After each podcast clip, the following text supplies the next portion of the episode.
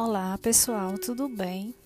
É, o meu ideal seria escrever, vai comentar um pouco sobre as principais obras dos autores da escola literária O Modernismo e está direcionada especialmente para os meus estudantes da era em Padre Luiz Gonzaga. Então, para começar a falar dos autores, vamos rever um pouco é o contexto histórico, né? Então, veja só, o modernismo no Brasil aconteceu por influência de tendências estéticas europeias, como vocês já sabem, que acarretaram uma nova percepção da arte do século XX. É, influenciada pelas correntes antiacadêmicas das novas produções artísticas europeias e também engajados na consolidação de uma nova consciência criativa brasileira, né, que não se limitasse a apenas copiar as escolas da Europa, né, mas que fosse realmente é, comprometida com o estabelecimento de uma arte verdadeiramente nacional. Então, como vocês puderam observar, todas as escolas literárias que a gente estudou no primeiro e no segundo ano, é, as produções literárias eram inspiradas é, nos ideais europeus, ok? É, quando eu falo inspirada, para não dizer copiada. Então, os artistas, músicos e escritores dessa época eles revolucionaram aquilo que se entendia por arte até então. Então, no Brasil, ainda majoritariamente agrário, é, começavam a esboçar no país os primeiros sinais de que de industrialização, principalmente na capital paulista, né, proclamada em 1889 é, a República mostrava-se uma sucessão, digamos assim, pouco democrática, para não dizer nada democrática, né, das oligarquias e privilégios coloniais, né? Agora é, expressos na política do café com leite que vocês já estudaram na disciplina de história. Então, é, esses privilégios, né, eles é, oscilavam. É, presidentes ora mineiros, ora paulistas, né, mantendo seus interesses pessoais e os interesses da federação alinhados né, ao da burguesia industrial é, e também dos latifundiários cafeicultores e leiteiros né, de ambos os estados, São Paulo e Minas é, em clara concentração do poder na região sudeste do país. Então, no início do século XX, o Brasil foi marcado é, pela chegada de um enorme número de imigrantes, né, principalmente italianos e japoneses, é, que contribuíram é, e substituíram o trabalho escravo na lavoura. Os negros brasileiros, é, sem direito a, ao trabalho assalariado, foram marginalizados, certo? É evidência de que a abolição da, da escravatura não resolveu o problema estrutural do país, né, do racismo, é, e nem tampouco transformou os negros em cidadãos. Então, é um, um problema social que exige desde antigamente né, vamos dizer assim, que a gente pode observar o preconceito velado ainda nos dias de hoje. É, as principais características do modernismo, experimentação de formas e técnicas, né? então eles vieram para inovar, para experimentar novas formas é, fora dos padrões europeus, liberdade de criação, então eles poderiam criar poesias, é, obras prosa, da forma que eles quisessem, certo? É, porém, essa criação, essa liberdade de criação, havia uma certa responsabilidade, ok? Então, eles tinham um frequente engajamento social, propondo reflexões sobre a vida humana e o progresso. A gente pode observar essa característica aqui presente na obra é, de Raquel de Queiroz, Graciliano Ramos, João Cabral de Melo Neto, assim como também o interesse nas adaptações que o indivíduo sofre no mundo modificado, né? Que se apresenta um desafio até mesmo à integridade das personagens nas obras. E eles também valorizavam o cotidiano é, como material para sua produção, digamos assim. Então, eles utilizavam símbolos né, para representar as diversas camadas da realidade. Então, pessoal, quando nasce o, o modernismo, a sociedade brasileira ainda não era modernizada. Não havia grandes capitais né, como nos países europeus, né, grande parte da população habitava ainda nas zonas rurais, né, e a estrutura social embasava-se no patriarcalismo, né, que vocês também já estudaram em história, né, que o desejo do, do modernismo no Brasil partiu justamente dessa necessidade de modernização. Então, tem início a partir da Semana da Arte Moderna, né, que aconteceu em 1922, como nós já estudamos detalhadamente essa semana, é, que aconteceu em São Paulo, né, no centenário da Independência, influenciados pelos ismos europeus, ainda influenciados né, pelo cubismo, futurismo, dadaísmo, ou seja, as vanguardas europeias, que vocês também já estudaram detalhadamente, e pelas novas demandas da urbanização crescente na, na capital paulista, né? principal centro industrial do país. Então, um grupo de artistas promoveu diversos eventos, né? congregando música, dança, poesia é, exposições de artes plásticas é, em busca é, da construção né, de uma nova linguagem. Então, a proposta modernista brasileira envolvia a consolidação de uma inteligência nacional livre dos academicismos, né, consciente de si e das mudanças do mundo. Então, esse mundo que era transformado né, pela rapidez dos novos meios de transporte, é, pela produção em larga escala industrializada e etc. O progresso. É, em um movimento de ruptura, ou seja, de quebra com toda a tradição anterior, o modernismo brasileiro ainda importou da Europa a, a postura de destruição dos antigos padrões artísticos, ok? Mas o que aconteceu?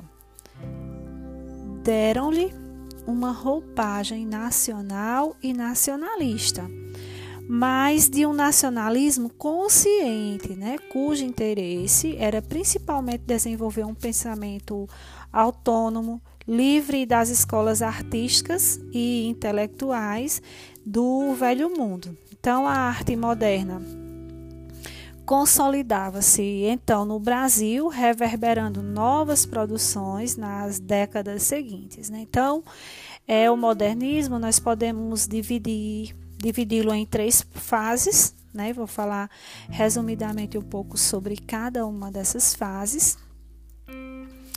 Então, veja só. Primeiro, o modernismo, também conhecido como geração de 20, também conhecido como a fase heróica, né, que aconteceu entre 1922 a 1930, né, caracterizada pela fusão de influência da, das vanguardas europeias né, com elementos brasileiros é, a primeira geração de modernistas tinha como objetivo a consolidação de uma cultura nacional, certo? Nossos artistas estavam preocupados em desenvolver o papel da vanguarda em nosso país, que não era cosmopolita como os europeus, ok? Como no romantismo, né? procuravam integrar a, a estética literária internacional com os problemas e a cultura nacional. No entanto, diferente da velha escola do século XIX, a proposta aqui não é um ufanismo exacerbado, ok? Mas um olhar consciente é, para o Brasil e também a busca da independência mental da nação.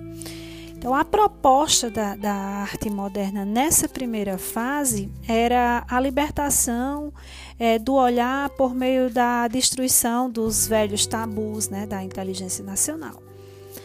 Então, em busca de uma renovação cultural, é, principalmente os ideais de, da liberdade, do nacionalismo crítico, é, são características importantes da, da produção, das produções do período. Então, isso contrapõe-se é, veementemente ao academicismo né, e à elitização da arte defendida pelo movimento parnasiano.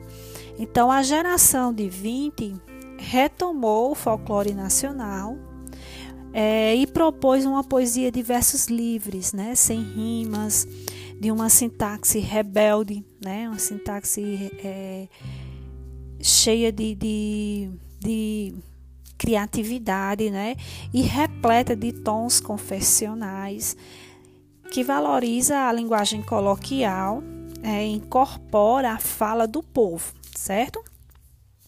Então, os primeiros modernistas fazem uso frequente da paródia, da ironia não sentimental e não raro a, as produções do período são cômicas ou alegres, ok?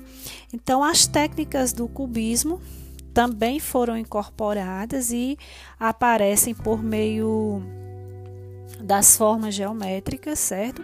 Representação de múltiplas perspectivas do mesmo objeto em um único plano, como colagens, é, metonímias, cortes, montagens cinematográficas, né? Não no cinema.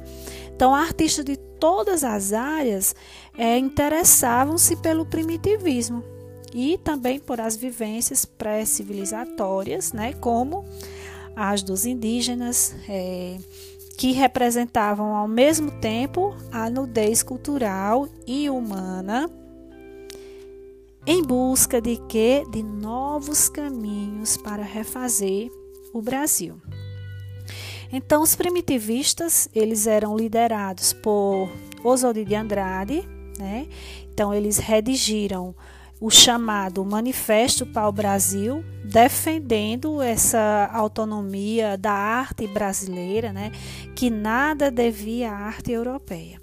Então, nesse sentido, a, a poesia nacional deveria ser natural, né, caipira, identitária. Então, a radicalização do primitivismo do grupo Pau Brasil culminou no manifesto antropofágico, né, ou antropófago, que entendia que devemos mastigar todas as influências estrangeiras para que as incorporemos de maneira próspera.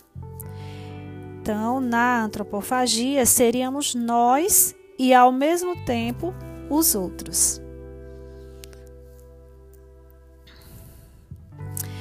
O segundo modernismo, também conhecido como geração de 30 ou regionalista, geração regionalista, é, aqui acontece a consolidação do movimento, ok? E ocorreu nos anos de 1930 até 1945, né?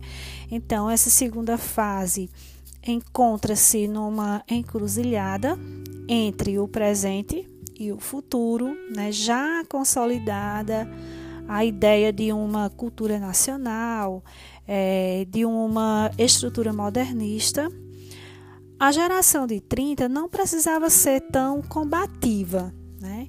E volta-se para os temas da crise contemporânea, crise nova, é como a existência do ser humano no mundo, é, a angústia né, inerente à condição humana, é, a vida cotidiana, a miséria agrária, a alienação das massas né, e a incompetência dos órgãos políticos.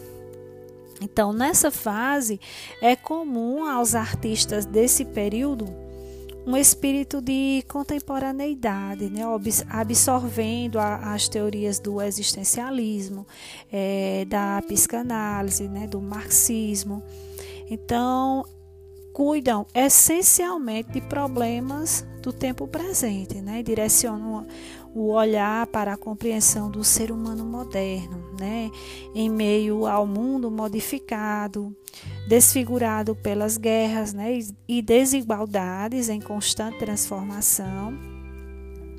Então, a poesia da geração de 30 mantém as invenções rítmicas, né, a paródia e o humor da geração anterior, bem como a oralidade o verso livre e também a valorização do cotidiano. No entanto, desvincula-se dos desvarios de 1920 e substitui-os por uma lírica mais reflexiva, né? fazendo uso da metalinguagem né? e de elementos da tradição simbolista é, revisita também as formas clássicas do, do soneto e do madrigal, é, sem que isso, contudo, representasse é, um retrocesso né, na, na, empreitada modernista. Então, a, a, retomada dessas formas também teve lugar na prosa, né, que muitos aspectos revis, revisitou o romance realista né, do século XIX é, dando-lhe uma nova roupagem. Né? Em vez das, das visões deterministas e, e positivistas, a prosa realista da geração de 30 entende a miséria, né? a desigualdade e a opressão como um sintoma é, das pouco equânimes relações sociais, certo? É sobretudo esse o tema elegido pela prosa, né? A realidade da sociedade brasileira contemporânea. Seus problemas, disparidades, suas crises, né?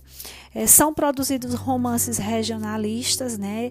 É, urbanos e intimistas, né? Obras de, de engajamento político e social que abordam a, as personagens pelos, pelo viés psicológico, né? Como é, trazendo à tona fluxos de memória e mergulho na sua psique, ok? E a última fase, né, o terceiro modernismo, também conhecido como a geração de 45 ou o pós-modernismo, né, aconteceu em 1945. Então, nascida no contexto do final da Segunda Guerra Mundial, né, dos destroços, da, da bomba atômica, da criação da ONU, né, Organização das Nações Unidas, é, e do fim do Estado Novo, né, de Getúlio Vargas, que vocês estudaram também na aula de História. Então, a gente pode observar que a literatura anda em paralelo com a história, certo? Se você assistiu, entendeu a aula de história, é, você vai entender a, a literatura com mais é, facilidade. Por quê? Porque a literatura, o, o, as produções literárias, é o contexto social da população da época, ok? Então, a terceira fase modernista tende à metafísica né, e ao hermetismo, que vocês também já estudaram. É, diversas correntes literárias convivem ao mesmo tempo. Né? E é nesse período que há um crescente desenvolvimento também de outra vertente da arte que é o teatro, né, de uma tradição da crítica literária brasileira, ok? Então, divagações místicas, é, infindáveis buscas, buscas metafísicas, é, a pergunta pela essência do ser e do mundo, né, e a angústia diária e existencial são temas frequentes da, da obra do período, certo? É, o mal-estar era trazido pelos destroços da guerra, é, do desenvolvimento tecnológico, né, utilizado de maneira destrutiva, né, reflete-se na literatura, né, que o homem é produto do meio, que reverbera questões como o que fazer. Qual é a essência humana diante de tantas falências é, da cultura e da civilização? Onde está Deus? Então, o homem era, digamos assim, um ponto de interrogação, certo? A poesia, por sua vez, incorporou uma retomada à métrica regular, né, o soneto, é, e ao trabalho com as rimas, é, que é, denominava aqui é, uma maior organização, maior responsabilidade, digamos assim, uma organização. Então, ao contrário da proposta anárquica da, da primeira fase, certo? Então, há um retorno à gramática tradicional, sai o coloquialismo né, e entra o formalismo, é, mais trabalho intelectual, né, menos emoção e inspiração. Então, reforça aqui também as correções e trabalhos de reescrita. Né? Então, foi também é, um momento de poesia de vanguarda, né? abrindo espaço para os movimentos do concretismo e do neoconcretismo, que são os nossos conteúdos da quarta unidade, certo? Então, é, resumindo tudo o que eu falei, o modernismo brasileiro surgiu na na Europa, né, no século XX, reformulou os parâmetros da arte para adequar-se ao contexto histórico né, de industrialização, é, modernidade, né, teve nas vanguardas artísticas o, o, o, auge da experimentação né, de formas e técnicas. É, Iniciou-se no Brasil na década de 1920 com a Semana de Arte Moderna de 1922 é, consolidou-se, digamos assim. Possui três fases distintas no Brasil, né? abordou a construção de uma identidade nacional no primeiro modernismo, apresentou no segundo modernismo uma prosa realista e temas nacionais e abarcou a prosa do aspecto reflexivo e existencial, além de uma poesia vanguardista no terceiro mundo, certo? Agora nós iremos ver um pouco sobre é, alguns autores e obras de cada uma é, das fases. Porém, eu vou colocar em um outro episódio para que vocês é, entendam com maior facilidade, ok? Obrigada e não, não deixe de ver o próximo episódio.